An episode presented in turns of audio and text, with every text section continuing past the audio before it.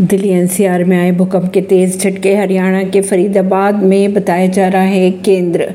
Delhi NCR में रविवार को भूकंप के तेज झटके महसूस किए गए। दिल्ली के साथ ही नोएडा, गाजियाबाद में रविवार को धरती फिर से हिली। उधर हरियाणा के कई हिस्सों में भूकंप आया। इससे पहले तीन अक्टूबर को राजधानी दिल्ली एनसीआर में भूकंप के झटके लगे थे। भूकंप की तीव्रता इतनी जोरदार थी कि लोग अपने घरों से निकलकर सड़कों पर आ गए।